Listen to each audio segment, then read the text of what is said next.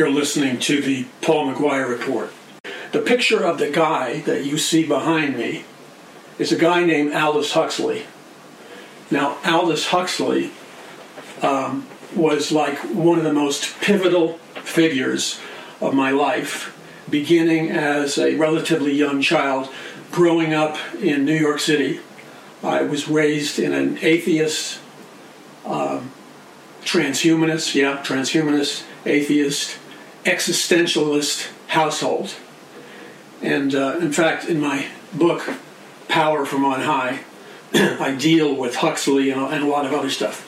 But I want to get right, right down into the middle of it.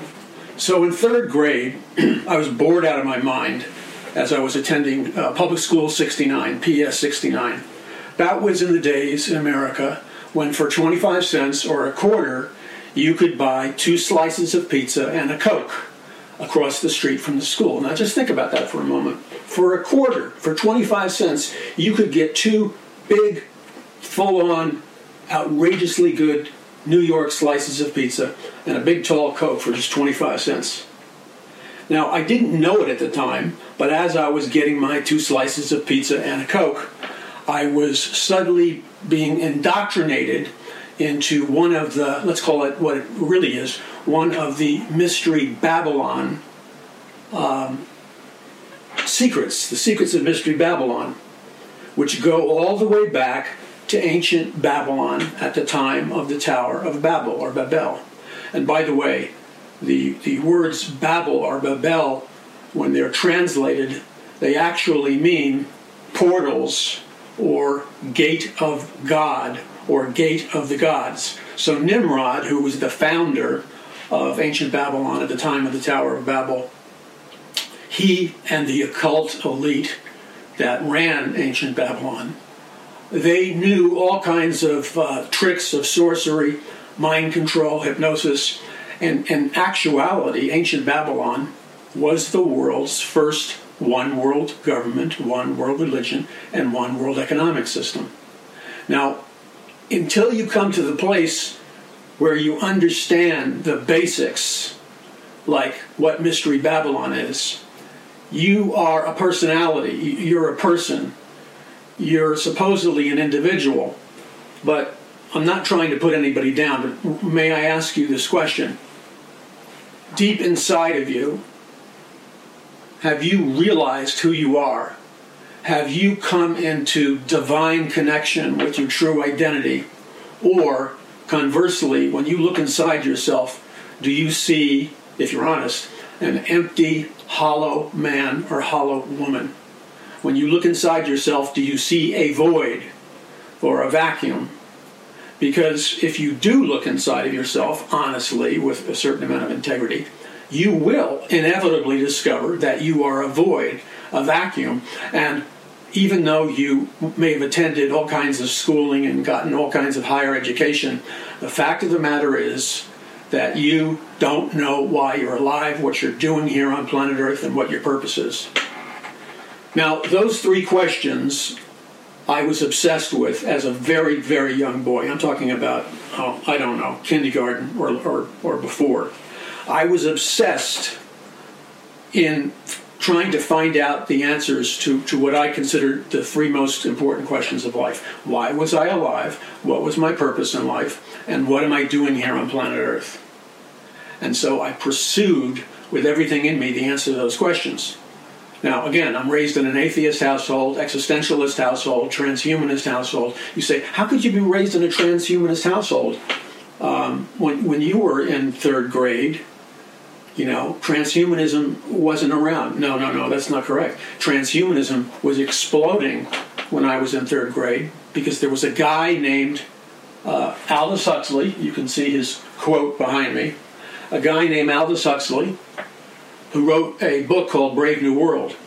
And when I read his book, Brave New World, it, it blew my mind because when I saw Brave New World, uh, what I saw was that the world all around me was Brave New World. My teachers didn't get it, my fellow students didn't get it, but for me it was like being hit with a bolt of lightning from another dimension. I recognized that the Brave New World that Aldous Huxley talked about was very much alive and well in the reality that I lived in. And so his brother, Julian Huxley, the brother of Aldous Huxley, um, became the head of a special division of the United Nations. The United Nations, of course, was formed, it goes all the way back to ancient Babylon in its conceptualization. And Julian Huxley uh, was the, the head of UNESCO. Uh, in the 1940s, they created things like Common Core education. And Julian Huxley was uh, one of the world's first transhumanists. And of course, the definition of a transhumanist is a transhumanist is simply a humanist who believes that through technology, science, genetic engineering, um, we can make ourselves, through technology and science, we can reinvent ourselves by manipulating our genetic coding, by, by um, uh, developing artificial intelligence technology and all kinds of things. So transhumanism was an emerging science.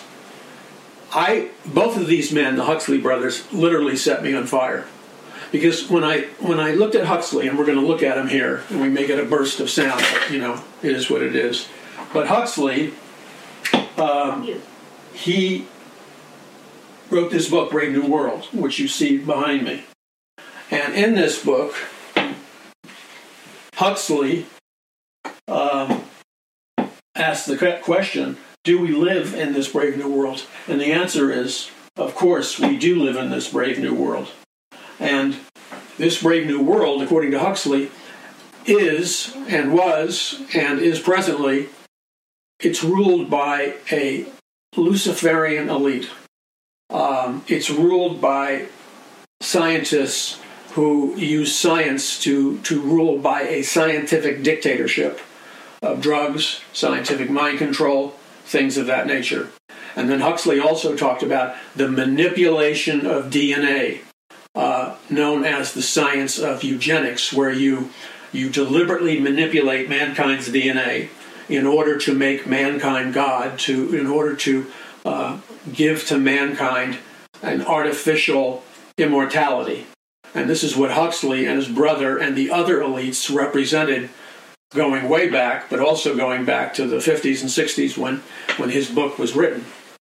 In fact, in my own journey, and I don't believe there's accidents when you're when you've committed your life to God and you're trying to find the truth and you've committed yourself to God. When I say to God, I'm talking about to the infinite personal living God of the universe.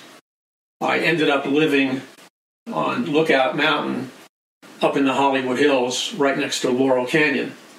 And I moved there roughly in 1986 when I was the executive producer on a science fiction feature film uh, that was titled, um, I'm trying to remember what his title for crying out loud, Wired to Kill.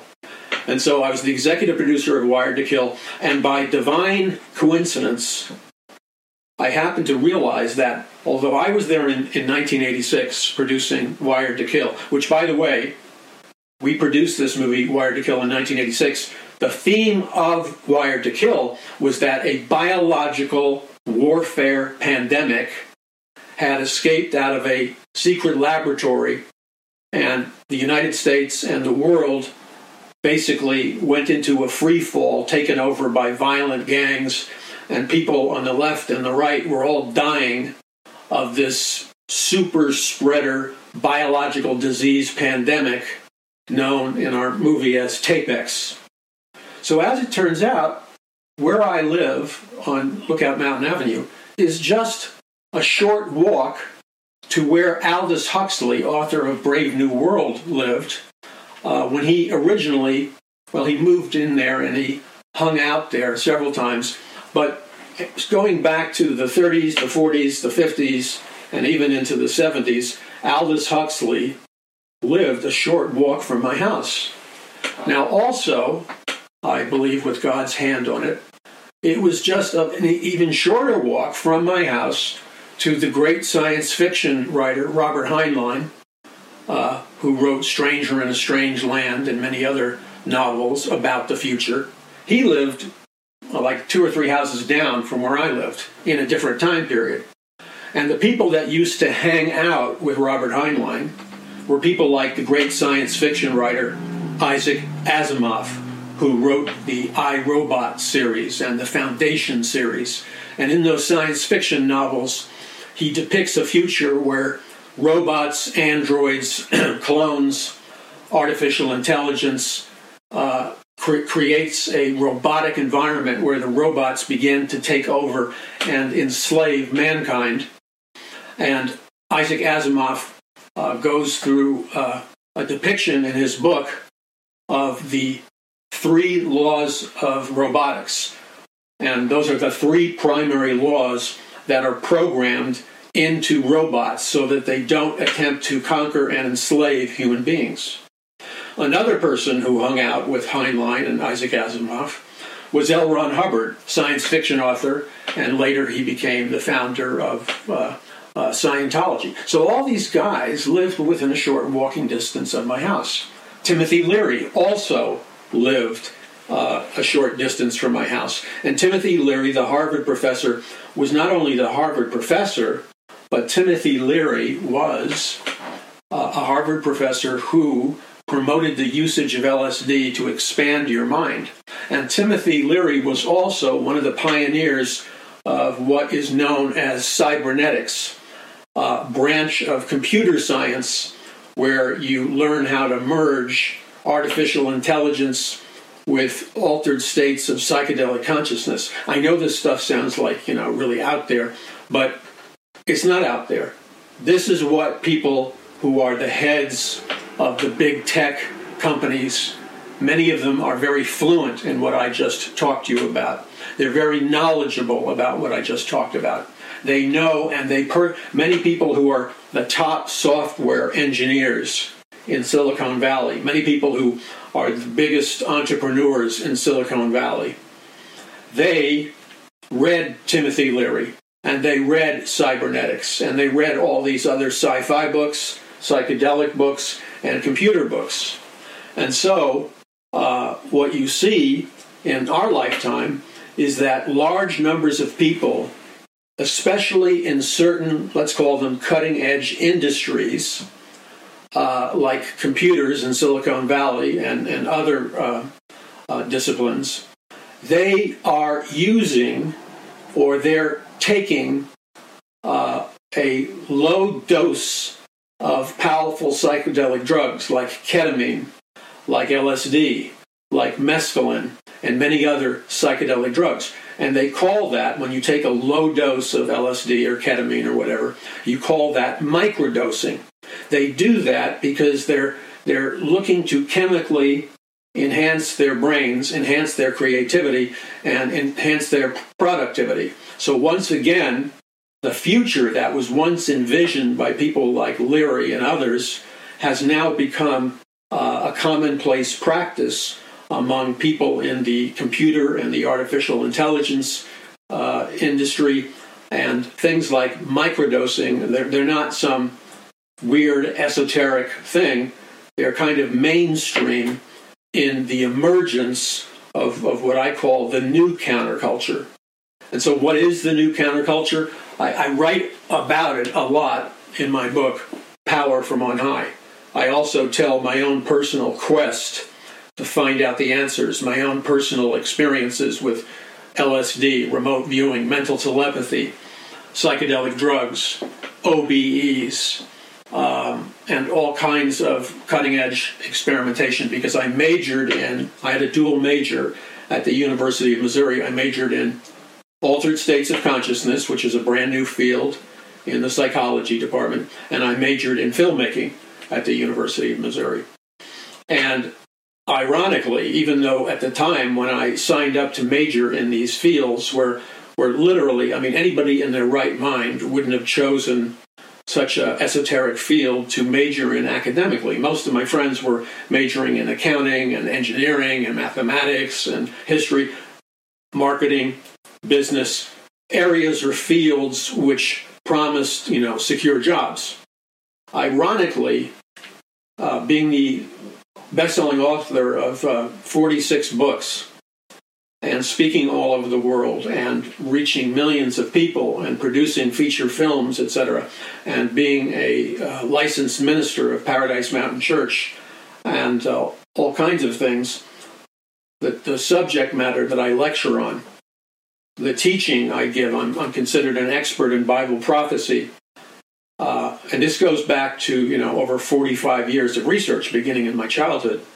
Uh, it just turns out, by the hand of God, that these obscure film uh, uh, fields that I majored in, like filmmaking and altered states of consciousness, by coincidence, I don't believe in coincidences, but let's say by coincidence, or the sovereign hand of God, the subject matters that I became an expert in just happened to be when I got into living in the future. So, in other words, I'm starting out in third grade at PS 69 in Jackson Heights, Queens.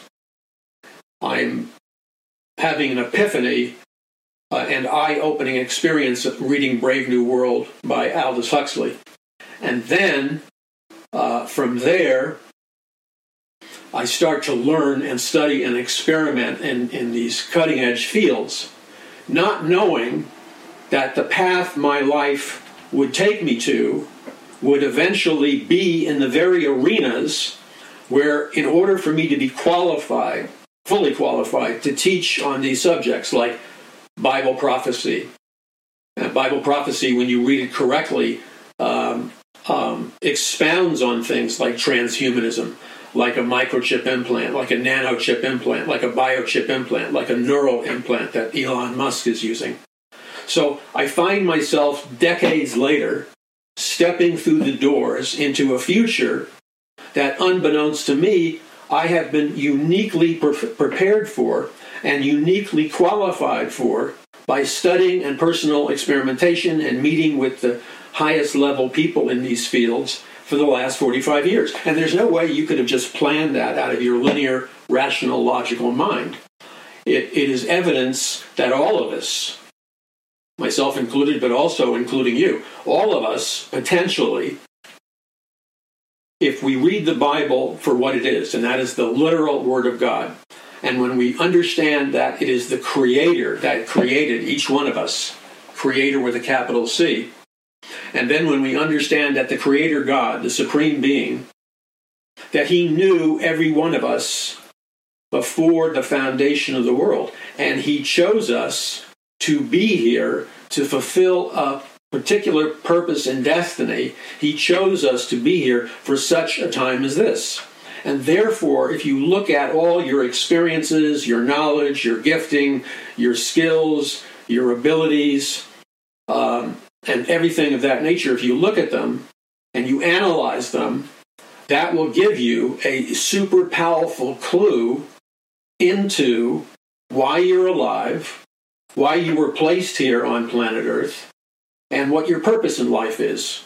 Which, going back to Paul McGuire in, in kindergarten, those were the three questions that I was obsessed with getting the answer to. Above everything, I was on a quest to find out why I was alive, what my purpose in life was and is, and what am I doing here on planet Earth. And so, although I didn't plan it out, the fields of study that I gravitated to the things that the Lord allowed me to experience that prepared me, in the long run, uniquely prepared me to deal with sophisticated disciplines, areas of science like virtual reality, synthetic reality, the metaverse, quantum physics, quantum mechanics, Eastern mysticism, what I call the Pharaoh God King system, where the ancient Egyptian pharaohs ruled over the masses by convincing them that they were god kings. And then the, the proper study of the book of Revelation. The book of Revelation is by no means some antiquated, archaic book.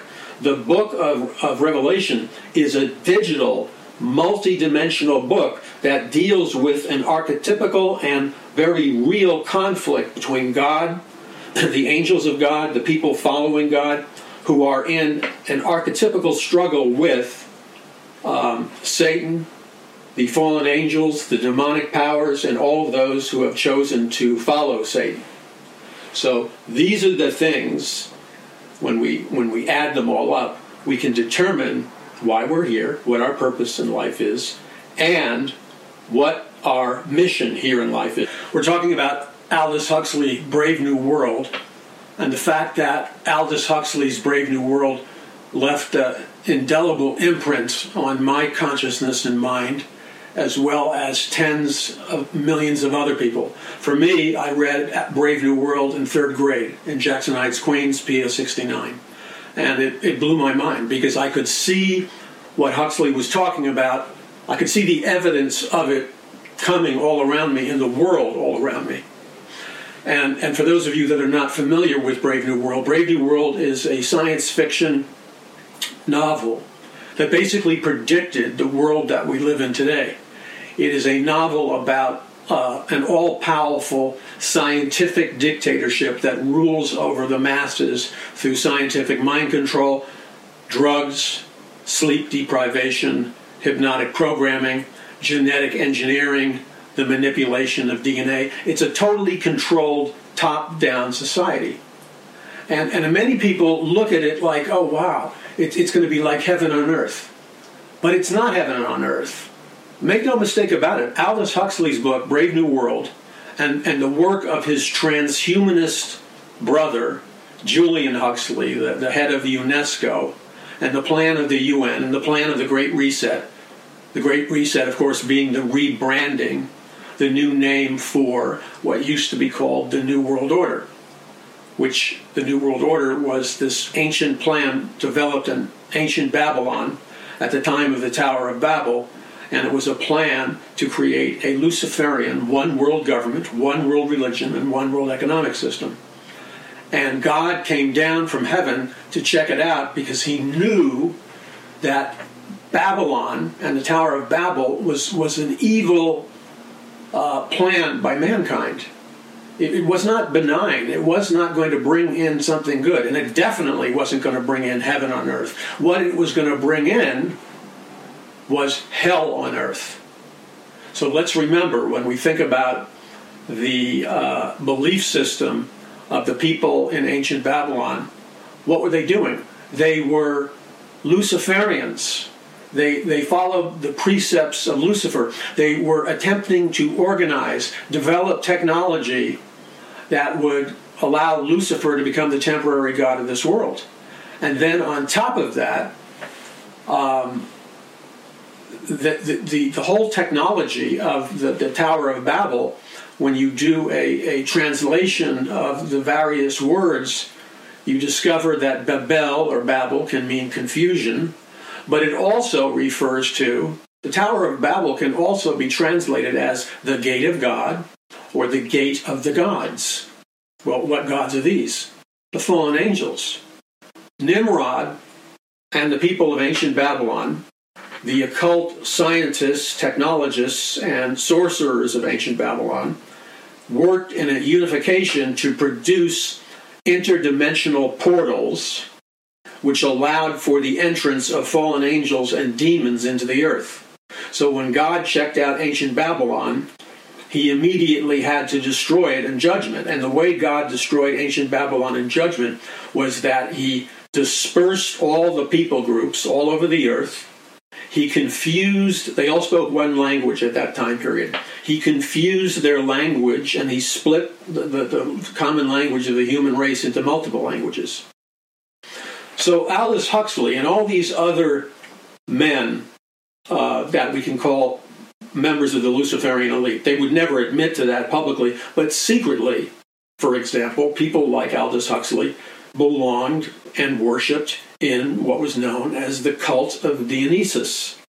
Dionysus is a female goddess that flows from the female goddess Ashtaroth, which is a female form of the satanic god Baal.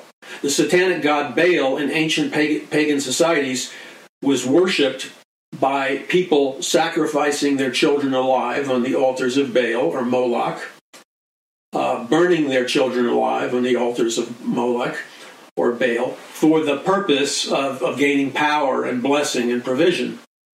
Now, the female version of, of uh, worshiping Baal, the female version, would have been the worship of Ashtaroth. And Ashtaroth, the female goddess, demanded to be worshipped through sexual, rampant sexual immorality. And so they built sexual temples and held orgies that were mixed with drugs and uh, occult activities. And, and these streams or legacies of occult belief systems have spread throughout the earth. Now, I want you to look at something behind me. You'll see a picture of the god Shiva. The god Shiva is primarily a male god, but can often be seen as a female goddess.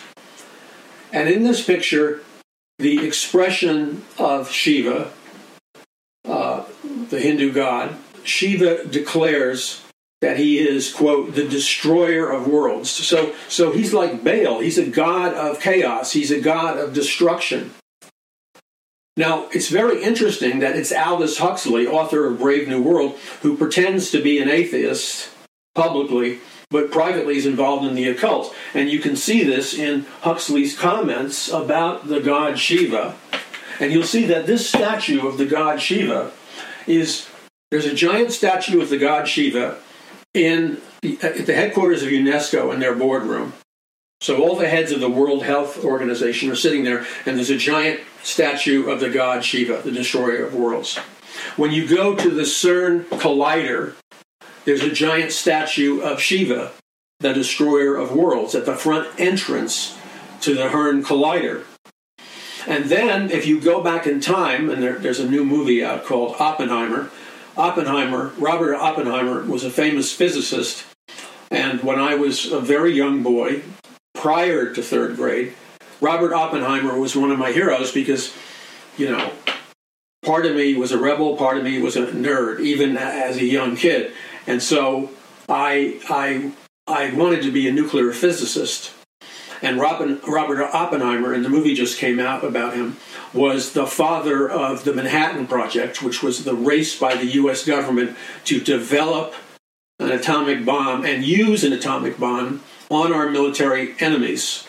And Robert Oppenheimer uh, ran this secret project called the Manhattan Project, where they did indeed develop an atomic bomb, and they dropped this atomic bomb on, on Japan, on the cities of uh, uh, Hiroshima and Nagasaki.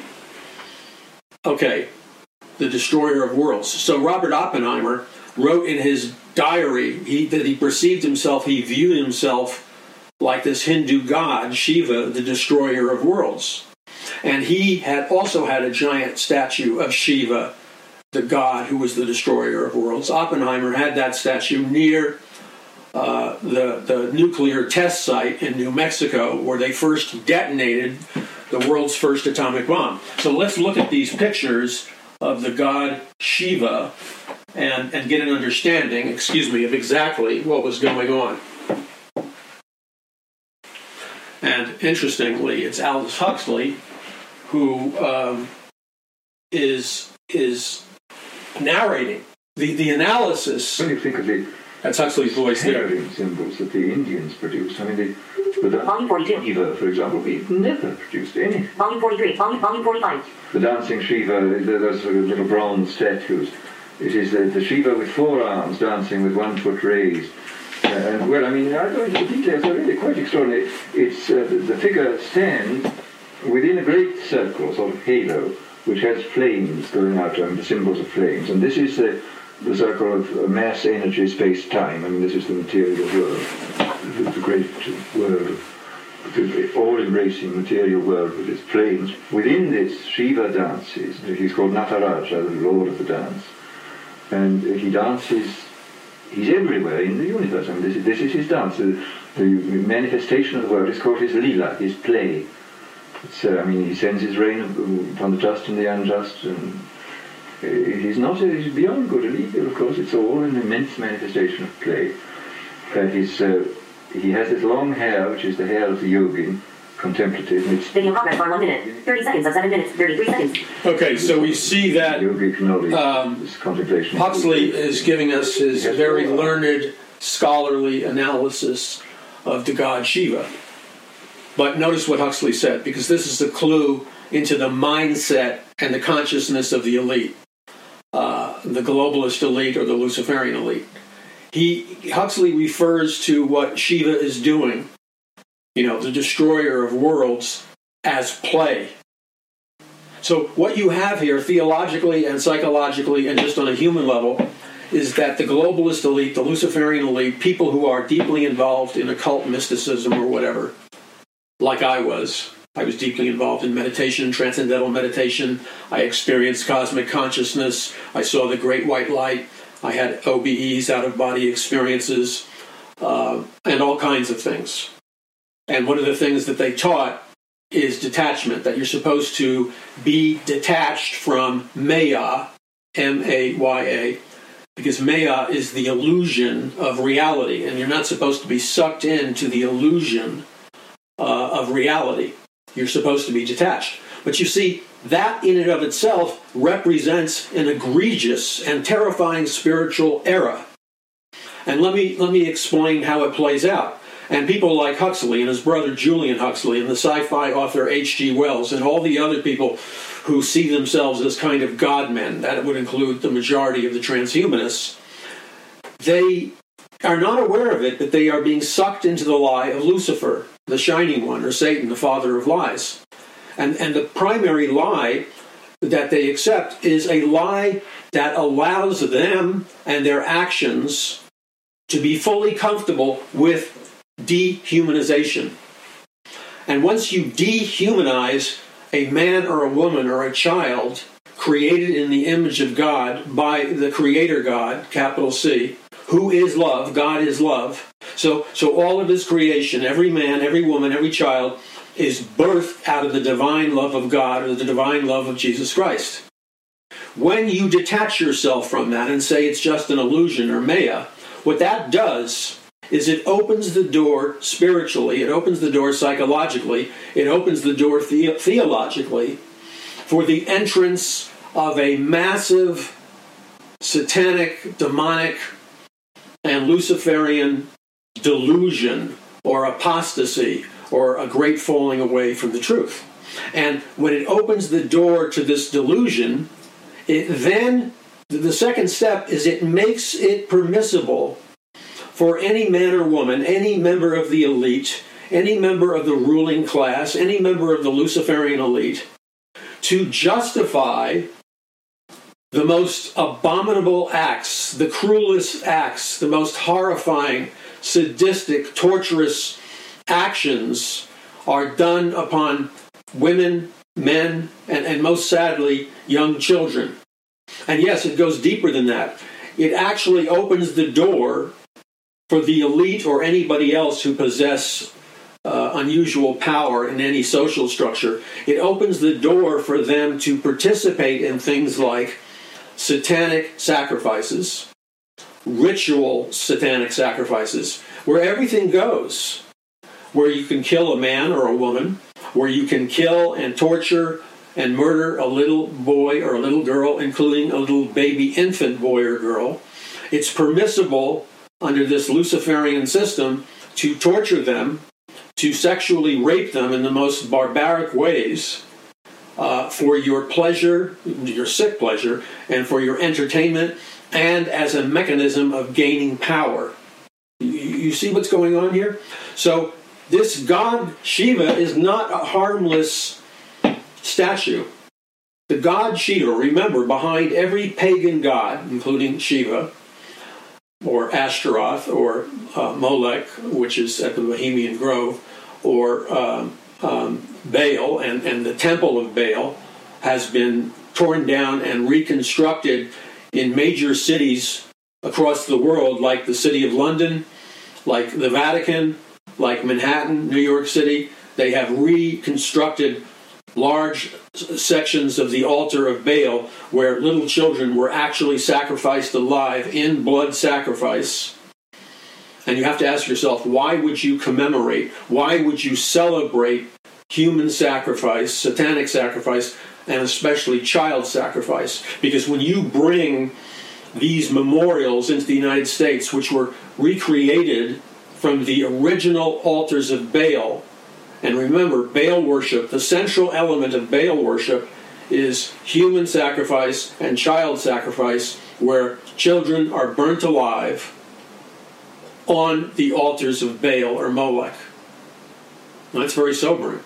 But you see the desensitization, the spiritual deception, which, which lays out the red carpet for these things to be permissible, is when you begin to reject the true God and the living God, the supreme being, the God who is love, the King of kings and the Lord of lords, when you reject the true God, who is the biblical God, the God who is love, and you reject that God in favor of pagan gods, and remember, behind every pagan god, whether it's Ashtaroth and Baal or Molech or whatever, behind every pagan god is a demon under the, the directions of Lucifer or Satan. Behind every pagan god is a is a demon or unclean spirit or fallen angel um, under the directives of Satan or Lucifer.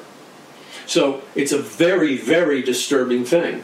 And we, we need to explain to people this is part of what Christian evangelism, in, in, in the true sense of the word, is supposed to be. Christian evangelism, in the true sense of the word, not only is supposed to be uh, teaching the, the plan of salvation, which is forgiveness of sins by the blood of Jesus Christ acquired by faith, but evangelism also involves the intelligent, rational, coherent communication, understandable communication to people about exactly who the biblical God is and the difference between the biblical God and the pagan gods and the gods of the occult or Satanism or Luciferianism. And so, Paul McGuire Ministries and Paradise Mountain Church, we exist, we communicate to large numbers of people all over the world not trying to force our beliefs on anybody, but simply to present what I consider to be an accurate biblical uh, worldview, an accurate view of who the biblical God is, versus a distorted religious worldview, which is not truly a biblical worldview, it's an aberration of a biblical worldview. You're listening to the Paul McGuire Report. I need you to visit paulmcguire.us. That's paulmcguire.us. Take advantage of all the big savings on books like Power from On High and other books. Go to paulmcguire.us. Make sure you support us with your finances and contributions, and make sure that you pray for us and everyone associated with this ministry. And make sure you sign up, like, and follow uh, our social media, our uh, prophecy e blast because by doing that, you enable us to counteract uh, uh, social media and internet manipulation, uh, which could be simply called rigging. You can help us undo rigging by signing up, by following our various social media and, and internet presence.